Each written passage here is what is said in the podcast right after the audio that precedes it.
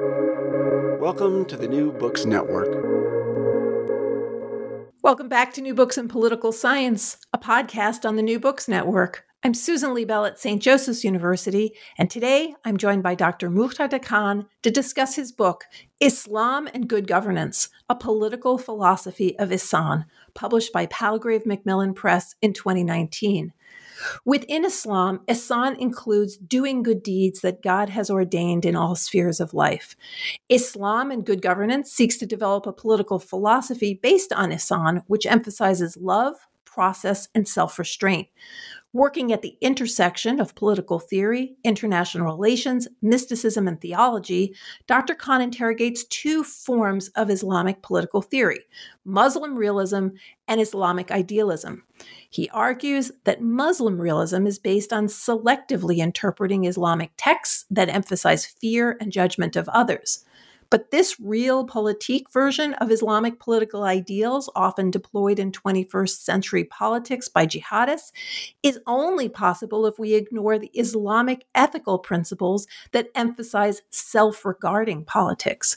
Hiding in plain sight is a prophetic tradition that focuses on privileging perfection, doing better, and doing what is beautiful and or righteous. Dr. Khan ambitiously hopes to move contemporary politics and policy making from Muslim realism to Islamic idealism using Ihsan. Dr. Muqtedar Khan is a professor of political science and international relations at the University of Delaware. His many previous books focus on Islam and global affairs, specifically Islamic political philosophy, global Islamic movements, jihadism, Islam in America, and Sufism. He is also the creator of a YouTube channel where he hosts conversations. I recommend his latest episode on the 10 concepts to watch for regarding the Russian invasion of Ukraine. And I'm delighted to welcome Dr. Khan to the New Books Network. Thank you for having me, Susan. I'm quite excited uh, to talk about my book with you. Uh, it's it's so fun to interview somebody who has interviewed so many authors himself. So I'm I'm really delighted today as well. So you have a really unique pedigree. You have a PhD in international relations, political philosophy, and Islamic political thought from Georgetown. It's not the usual Georgetown PhD. And you've written several previous books on modern Islam. how did you come to this particular project?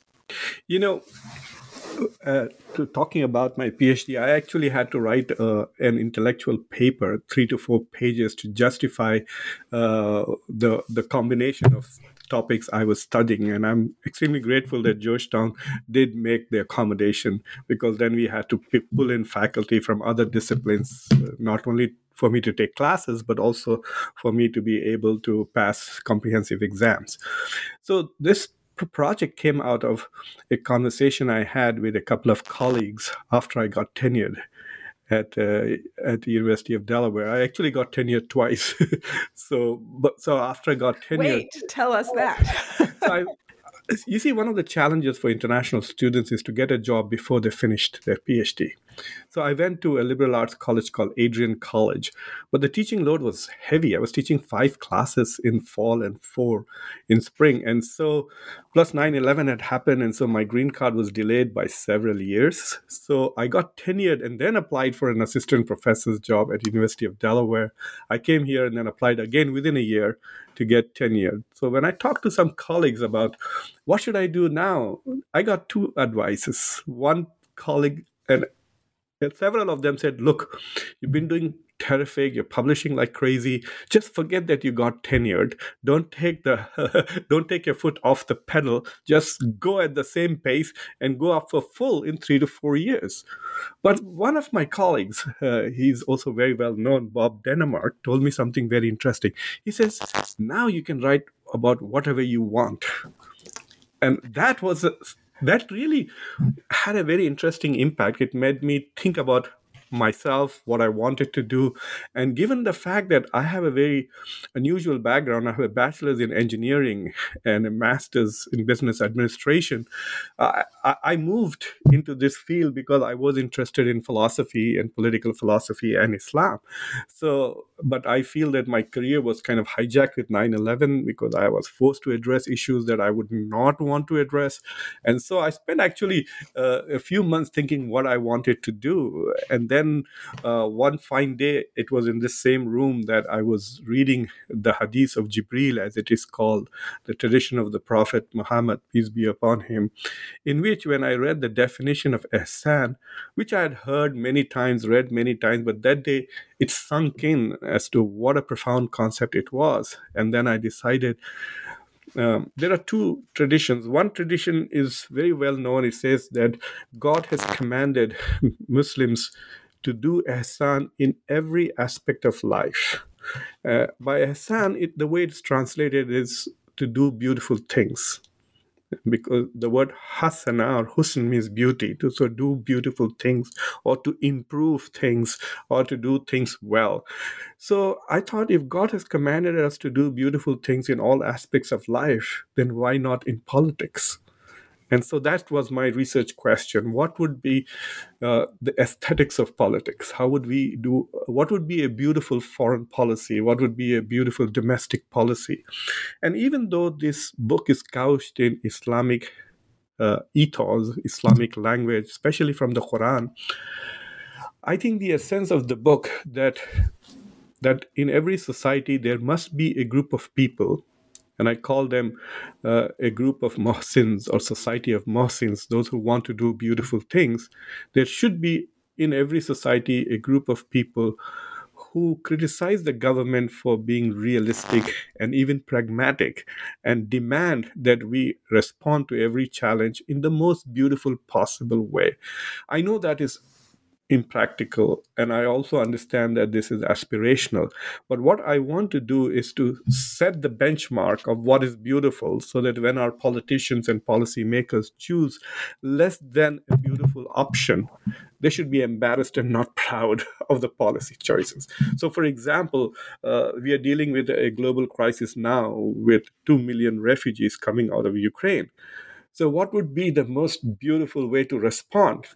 And my answer is to do everything that we possibly can to to provide them security etc and of course then there will be others saying oh we can't do this. It violates these laws. It violates that etc and we can't afford to do it because it's going to be too expensive. We have elections and so on.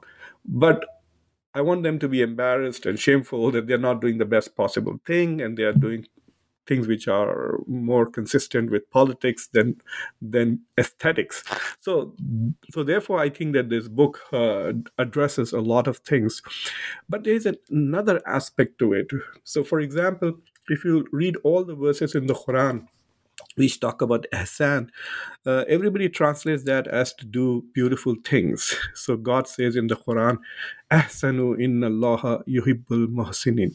Do beautiful things. God loves those who do beautiful things.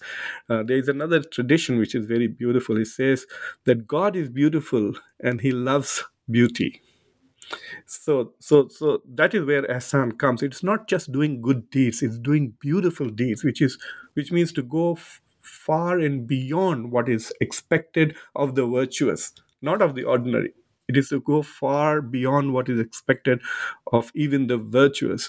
So so that was thing. But in this particular tradition of jibril the prophet peace be upon him described ihsan in a very interesting way. He said ihsan is to worship god as if you see him. And if you cannot see him, then know that he sees you. So the second part is very simple. This the idea that God is observing you. This is very monotheistic. He's going to judge you on the day of judgment, whether you do things right, and he'll punish you. Maybe if you do things wrong. But what does it mean to worship God as if you see him? And that is what intrigued me and i started on this journey of research in the quran etc in fact i met a, a an interesting man in in morocco who was the king's architect He used to build palaces. And he abandoned everything and went into the desert to help the poor market their handicrafts. That's all he does now. Helps poor people sell their handicrafts. And when I asked him, he said, There was somebody like you who came from France about 20 years ago and asked me the meaning of ihsan. And when I was translating and say ihsan is to worship God as if you see him, the word in Arabic is ta'budu. So what is interesting is that you can translate it as to worship or also as to serve. An ta'budu Allah ka'annaka tarahu. To worship Allah as if you see him or to serve God as if you see him. He said, for some reason on that day, I translated it as to serve God. And then he he went on this introspective trip and said, How am I serving God? And so he decided that serving God is to serve the most marginalized in his society. But that was a, a, a thing that triggered me. There's a verse in the Quran when Moses goes into the desert and he has encounter with God. The verse in the Quran is Rabbi Arini Unzur Ilaika. So Moses is praying to God and saying, Oh Lord, show thyself so that I may gaze upon you. And to me, that was the connection. Even Moses wanted a moment of ihsan. And therefore, this whole book is about ihsan, its cosmological meaning, its mystical meaning. And then the most difficult part as to how to take something that is an individual virtue and translate it into a political philosophy and how can it impact public policy. That is what the book is about. And the book is structured such that we we get the argument, but at all times we're aware that this is not simply an academic argument. It it, it is academic, it's highly researched, it's very, very carefully presented and evidenced. But on the other hand, it's always clear that what you're trying to do is affect the narrative that has grown up around Islam in the contemporary political moment that we we live in. Um, I, I, want to ask you. Uh, you you use this uh, term sort of that this that this interpretation was sort of hiding in plain sight. You say that you were sort of sitting in the room that we're speaking to you in right now, and it and it occurred to you. Uh, talk to me a little bit about what had been done previously to you writing this book uh, in terms of thinking about Islam in these two very, very different ways. And then, and then after that, we'll talk a little bit about what Muslim realism is and what Islamic idealism might look like. But but first, just kind of a little bit of a lit review, like what what had been out there. Um, you're doing very interdisciplinary work. What what what kinds of traditions were you building on? So once I got the idea that I was going to do this, I I had to do several things, and one of the things I had to do was to go back and uh, improve my Arabic. And I had studied modern standard Arabic at Georgetown but I had to study Quranic Arabic. So I, I got very lucky. There was a scholar here in Delaware who was offering classes. So I studied with him for more than two and a half years. Uh, and then I went to Morocco and spent several months working on that. But during the same period, I was also talking to scholars and traditional scholars and professors, etc. And it was very interesting to find that every time I spoke with uh, Sufis, practicing Sufis, their response was, Of course, of course, you're right. And they were thrilled. They would get up and hug me and say, I'm glad you're doing this. Uh, but I found that they were not very disciplined as academics. Like they'll say, "Oh," I said, "Where in the Quran does uh, does the Quran talk specifically about ihsan?" And they'll say, "It's all over in the Quran, and the Quran is full of the essence of Quran is ihsan." And they would say things like that, and that to an academic is, you know, where's the footnote? I want, I want page numbers, right? So, so it was very difficult talking to it, and so but what was interesting is that there are two books that have been written in the uh, in the 20, 20th century about ihsan. One by a very Salafi scholar, you know, a puritanical scholar from Egypt who studied in Saudi Arabia. That was his dissertation. His name is Sheikh Hassan. And uh, he did an incredible job of research in the sense that he documented his book very well.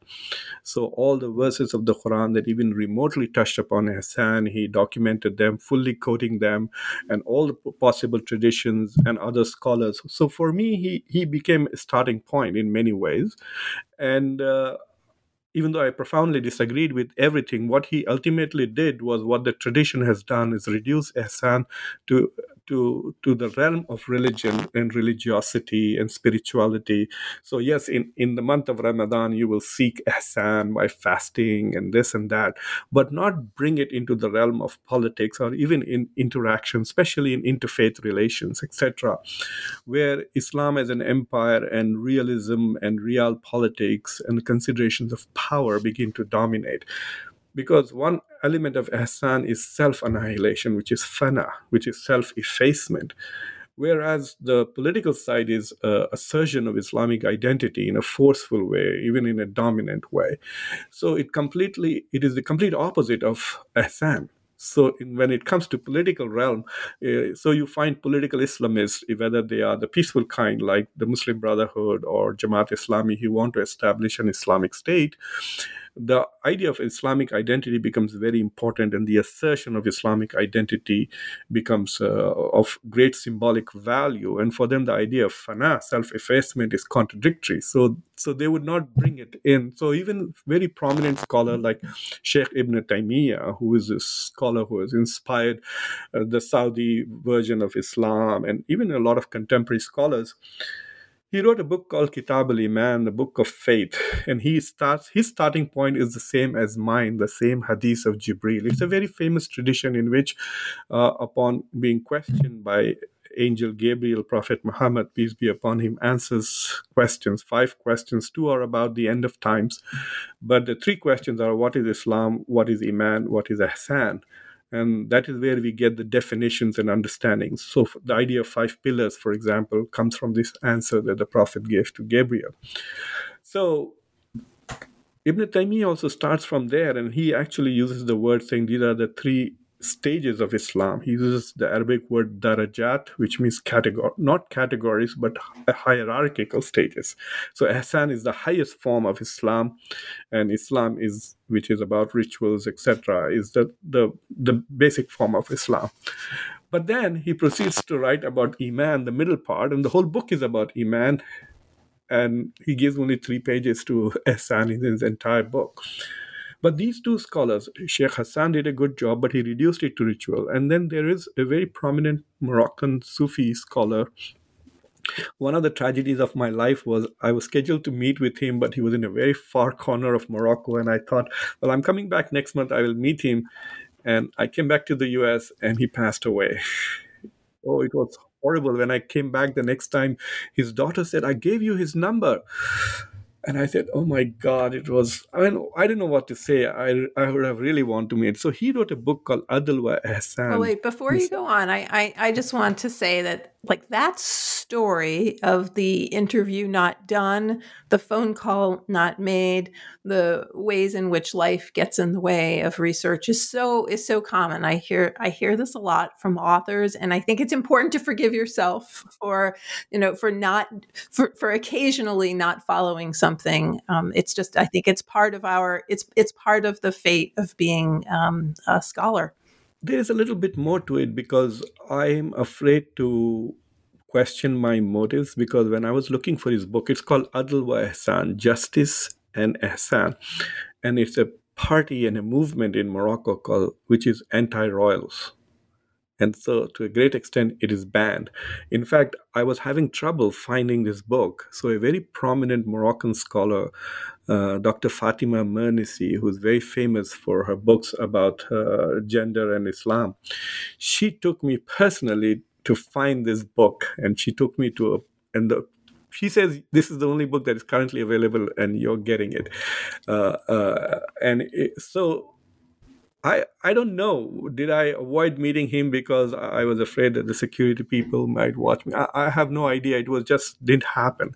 But the second book was interesting. He was a practicing Sufi. He I know because when I read his book, I understand that he understood it exactly the way I understand. But he's he was not a from an academic perspective, a good writer. So most Sufi scholars I found are not the way we are in the modern sense of you know very particular about you know citing the the the Salafi scholar was very good. So there are these two books, but going back into the tradition, it took me two years to just go through the entire tradition, and I was amazing how much work Muslims have done on the concept of ihsan, but more in the mystical realm, more in the realm of uh, of spirituality and also in terms of uh, uh, of psychology also to some extent but not really ever bringing it into the political sphere. I found very few. I found a persian famous sufi called sheikh saadi who wrote two books which are actually considered by time magazine as part of the 100 best books ever written gulistan bostan. And uh, when i read the first paragraph of that book it, it cites the the without citing the author referred to the verse in the Quran which talks about ihsan.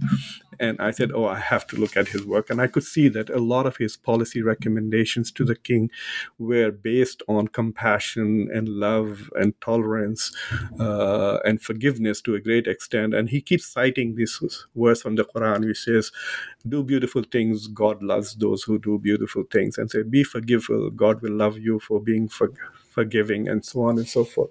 So the literature was very profound. So i did i have two chapters in the book. In one chapter i completely review everything that has been written about ihsan in the last 1400 years which is chapter 4 uh, but not only that, I also explored Quran, uh, how Ihsan is presented in the Quran and how Ihsan is presented in the traditions and how scholars, I even look at how non Western scholars have written about Ihsan. There's a professor called William Chittick, who's very famous in Islamic studies and Sufi studies, and all his books are about Ihsan directly or indirectly. Uh, so, so there are contemporary scholars in the West who have written about Ihsan. There's also a soft turn towards Sufism inside American Muslims and Muslim Islam. So you have prominent scholars like Sheikh Hamza Yusuf in California. So if you go to YouTube, you'll find that nearly every prominent preacher in America has given a sermon on Ihsan. Uh, it's very common, which you won't find in other parts of the Muslim world, but you find the I think the percentage of Muslim uh, preachers who have given sermons on ihsan might be the highest in the US than anywhere else in the world.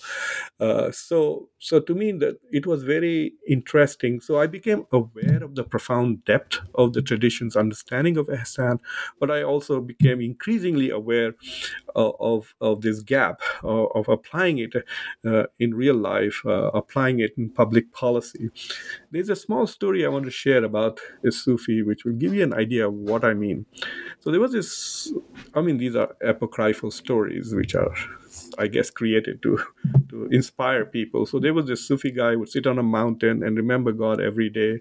Whenever he felt hungry, an apple would fall from the tree and he would eat it. And whenever he was thirsty, water would sprout out of a rock and he would. But after about like 15, 20 years, his woolen coats, which are famous for Sufis, began to wear off. He started feeling cold. So he comes down the mountain into the, the city and in order to find a coat and he's horrified by what has happened. All this TikTok and Facebook and Twitter. And he says the people have gone crazy. They have forgotten God.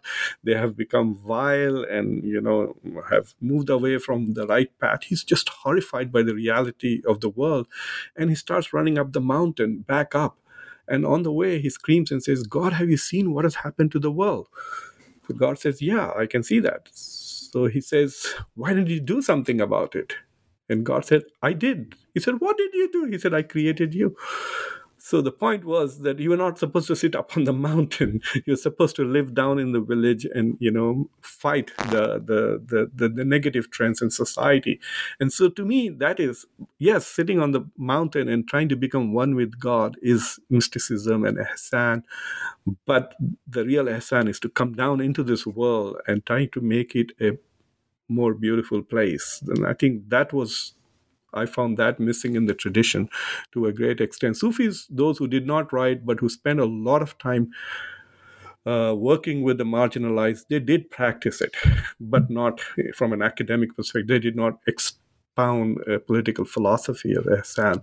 They just lived it. And, and the 18th century in India, in particular, where there was this explosion and growth of uh, Islam. Uh, uh, was primarily because of Sufi Sufi scholars who actually lived with the marginalized uh, and tried to make their lives beautiful.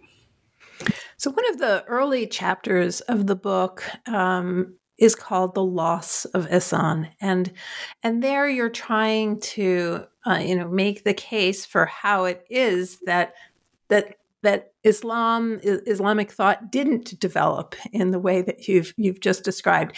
And and what I found very very interesting about uh, this early chapter was the way that it deployed case studies, modern case studies, to make clear what you were talking about. And so I was wondering if you could start us off by sort of so that we can understand what it is that Ihsan is contrasted to, even though I, th- I think a lot of listeners know this because, in fact, it, it is what we're hearing politically. But if you could either use one of the case studies or short versions of the both to, to show us of how this absence has been filled with something else and get a sense of that content so we can better understand Islamic identity? So, one of the things that I learned by looking at the way Muslim scholars preach Islam is they seem to have a very negative perception of human nature.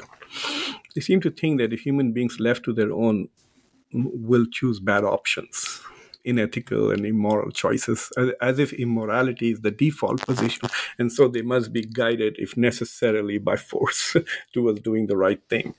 So when I was looking at these two cases, uh, I had to make the case that uh, why Ihsan we need to pay at greater attention, and so I looked at one case which I thought was uh, extremely simple, straightforward, nothing to do with politics, etc., which was what to, what to do if you break your fast in the month of Ramadan by having sex with your spouse.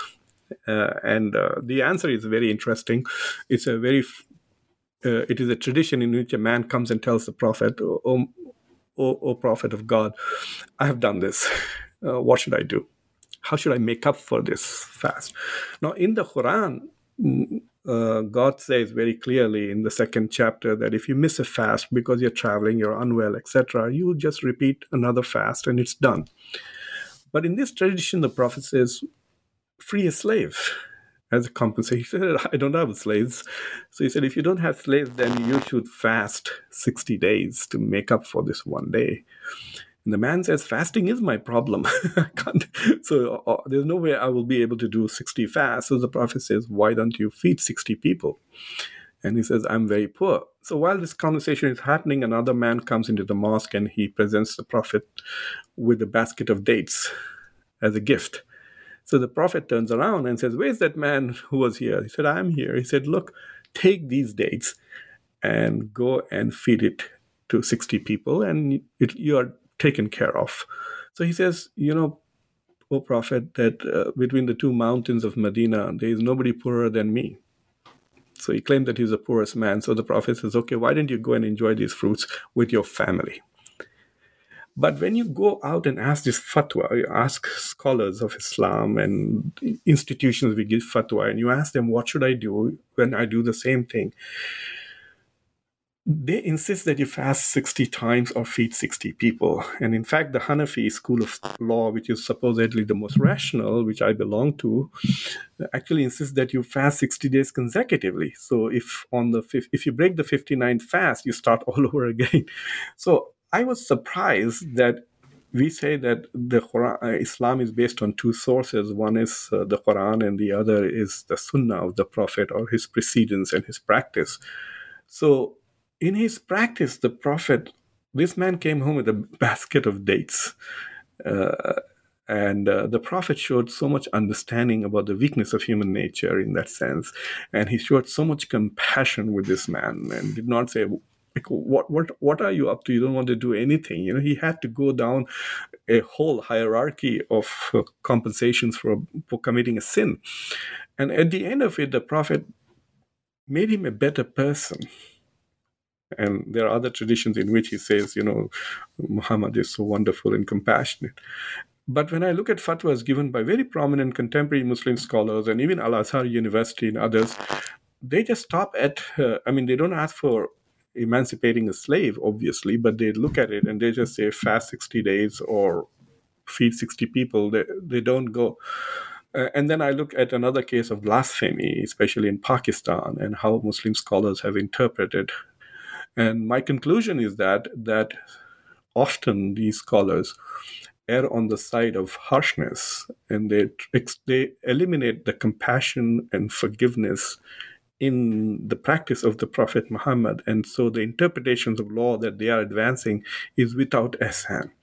Uh, it is full of uh, harshness. They have this imagination that if we let them do this, they will do that, and they will stop fasting, and Islam will disappear from earth. And so, this is it. I'm drawing the red line here, and I'm going to punish this person no matter what the sin they did. So, there seems to be this attitude of being harsh and tough and intolerant.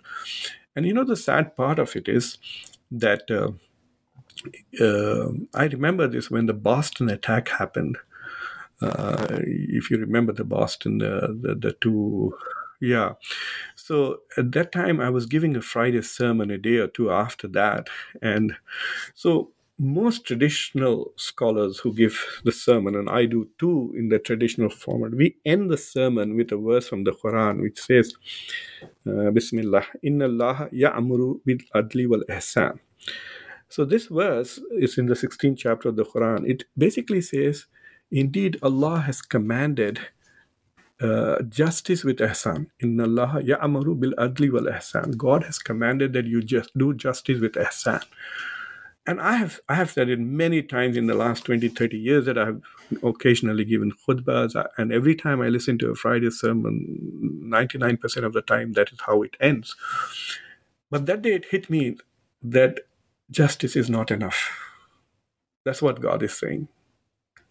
If justice was enough, he would have just said, God commands justice in every aspect of life. He doesn't say that.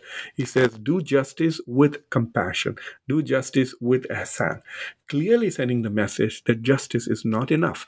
And that insight to me really shook me up. And this was while writing the book. So you can uh, it, it confirmed the direction to me at least in which i was writing the book. Uh, uh, and i realized that one of the things that had happened in islamic legal tradition is that they had excluded ihsan in pursuit of justice. So they, they may argue that islamic law is about justice and so our interpretations of islamic law are pursuit of justice but god is not really interested in this uh, letter of the law. He's interested in the spirit of piety and devotedness, and that comes with uh, balancing uh, the law with ihsan, and therefore the book talks about you know privileging love over law. And I'm not sure that this gets this right, but uh, if my reading of the book is correct, it's not just justice; it's that there's a kind of a, a an understanding of justice that is particularly focused on retribution, particularly focused on harshness. So it ihsan can also be part of justice, and that seems to be one of the themes that. that yeah, that I'm you, trying to say that you can have your justice, but the way you interpret justice is uh, in a very compassionate way. There are always many ways of interpreting things. And so I recommend that we err on the side of compassion rather than erring on the side of harshness. And I my contention is that in many cases, especially on contentious issues, uh, uh, I settled with only two case studies uh, because I did not want to distract people from talking about ihsan and getting into the nitty gritties of Islamic law. One of the issues of Islamic intellectual heritage is that the Islamic legal tradition has become so complex and so hegemonic that it uh, marginalizes every other uh, discourse within the Islamic tradition to such an extent that uh, today we are supposed to draw Islamic law from the Quran and understanding of the Quran. And people now who are doing interpretations of Quran often try to do it to remain consistent with an already articulated law.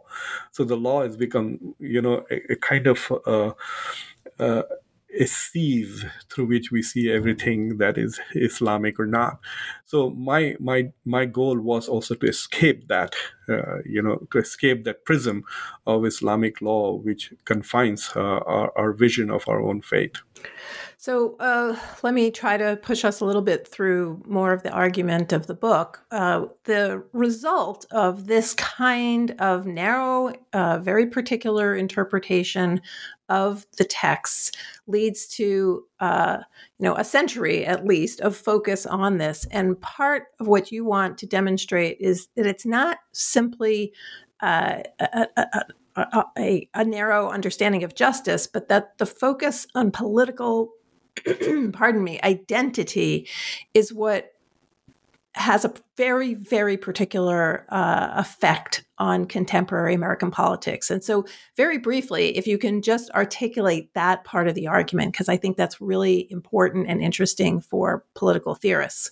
As the Muslim world started to decolonize uh, from, from colonial oppression, they, they were confronting two things. They were confronting a way to return to Islam and also confronting with how to deal with the challenges of modernity. And one of the most uh, predominant uh, response to modernity has been political Islam, the emergence of groups such as the Jamaat Islami in South Asia and Ikhwan al-Muslimin in the in the Arab world. And so we have experienced about a 100, 150 years of Islamic revival and renewal and a lot of talk about how to the civilizational renewal. Even every day today, we hear uh, Muslim scholars talking about how to renew and make Muslim societies invigorated. Their work and and the concern basically is lagging behind the West uh, in prosperity, in knowledge production, in power, and the lack of autonomy that the Muslim world suffers from as a result of Western domination. All of this uh, uh, motivates Muslim scholars to think of revival, unity, but what they I believe they have ended up doing is reduce Islam to an identity. So people want to identify with Islam but not struggle to practice it. So, for example, the violence that Al Qaeda and, and, ISIS did was first, their largest number of victims have been Muslims without. They have killed thousands of more Muslims than they have killed or attacked any so called enemies of Islam or enemies of Muslims. Number two, the kind of whenever they got an opportunity to, to govern, like ISIS did for for a few years, they established a caliphate where they were able to implement their vision of Islam, and as do Taliban in Afghanistan. Their manifestations are hardly appealing. I mean, there's no way I'm going to ever go and want to live in those societies right so so the question is that why are they interpreting the faith in such a harsh way because they are trying to distinguish it's about performance it's a performative aspect they are trying to perform some things and say, look, look at us. We are being so consistent. Even now, for example, um, in Pakistan, Imran Khan is uh, apparently on his way out. He's become very weak. And now suddenly he's talking about the constitution of Medina uh, and uh, and how to establish a Ahmadiyya. So he's performing to for his audience that look, I'm a Muslim and I'm, I'm Islamic and I want to establish an Islamic state. Please keep me in power. So this whole idea of using identity uh, uh, uh, and making Islam rather than a source of values that constrain and inform our action, it is an identity with the, which we are trying to to perform. And I think it has it has made uh, societies more superficial than vibrant. That's my critique and response to the, uh, the so-called emergence of Islamic movements. And because of this, the right of the Islamic movements, which is Al Qaeda, which is coming from the extreme, they are able to latch on to this obsession with Islamic law. We have created this litmus test that uh, the only way we can be Muslim is to implement Islamic law. Uh, Sayyid Qutb argued that even a country with 99% Muslim population was not a Muslim country until it implemented Islamic law. So you could have a country with 5% Muslims, but if they were enforcing the Sharia, then it would be an Islamic state.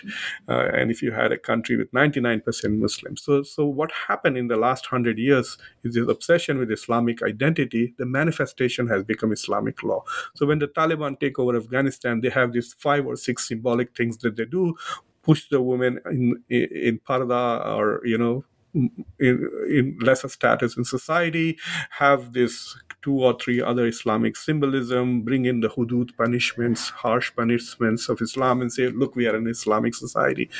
But there's so much more to Islam. Where is justice? Where is compassion? Uh, eliminating poverty. Some of these countries which talk a lot about uh, uh, Islam have the lowest rankings when it comes to Human Development Index. If you go and look at HDI, Afghanistan is the lowest. Yes, partly because of the wars, but uh, the idea of the Human Development Index, produced by actually a Muslim scholar, uh, was to to get around just measuring quality of life based on economic success to, so so so that's my whole point that this obsession with uh, with the law has made people it's from a political theory perspective you need to have and this is true of islam also fundamentally that you, the law should serve society not the other way around. So muslims have a law which they say is a divine law, and now they want a society to serve that law rather than the other way, where they have Muslim societies who are dealing with all kinds of challenges modernity, post-modernity, poverty, colonialism, imperialism, and so on, and globalization. So we need a legal system which will help the societies deal with this. So we need a law that serves the society and not the other way around. That that's a common knowledge. Any political philosopher will tell you that. But the Muslim society seems to be stuck backwards, uh, and uh, that is one of the points that I was trying to make in this book is that we need to rethink this whole project and move away from uh, Sharia obsession, which well we'll see how that works out.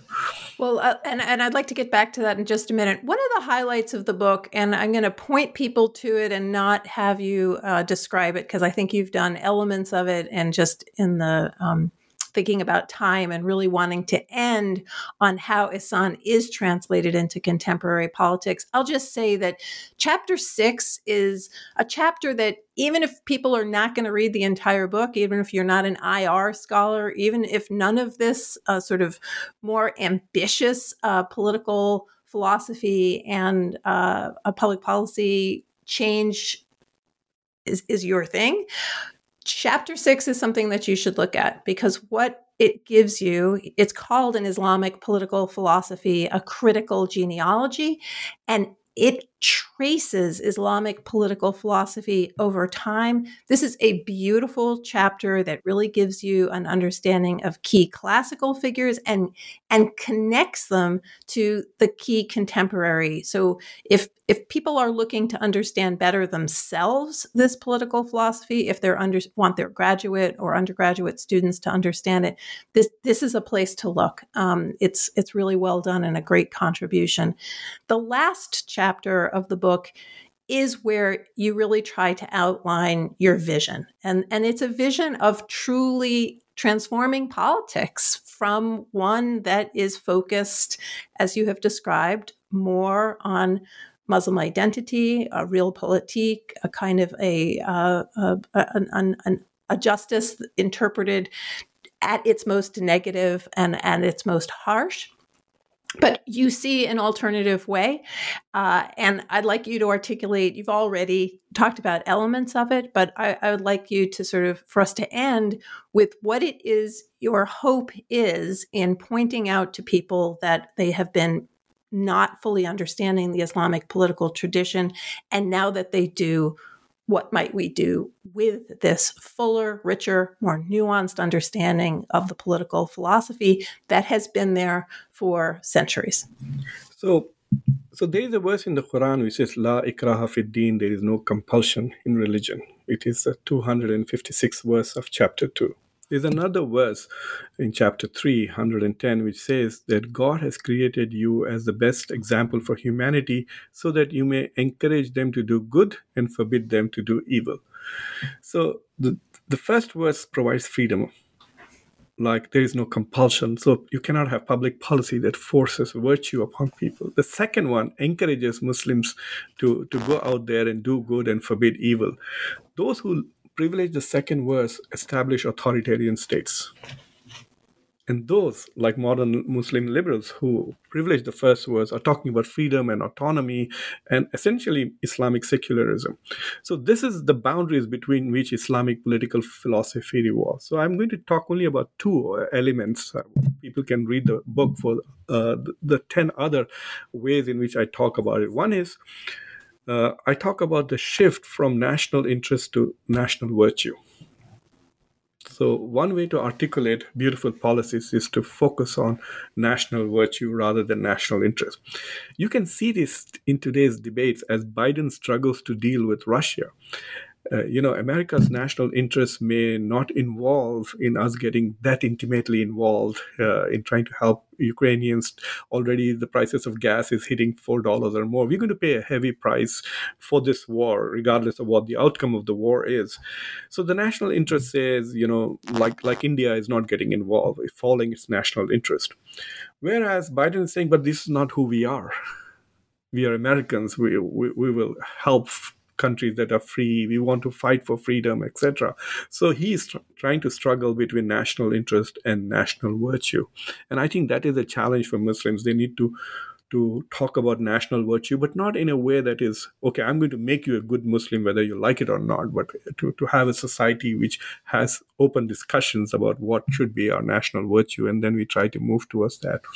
The second thing is about when we talk about Sharia, uh, there is another Quranic principle called Shura, which is of mutual consultation, which many Muslim scholars say, oh, this is democracy in Quran. Quran is the only religious text which has a chapter on democracy, which is chapter 42, which is on Shura.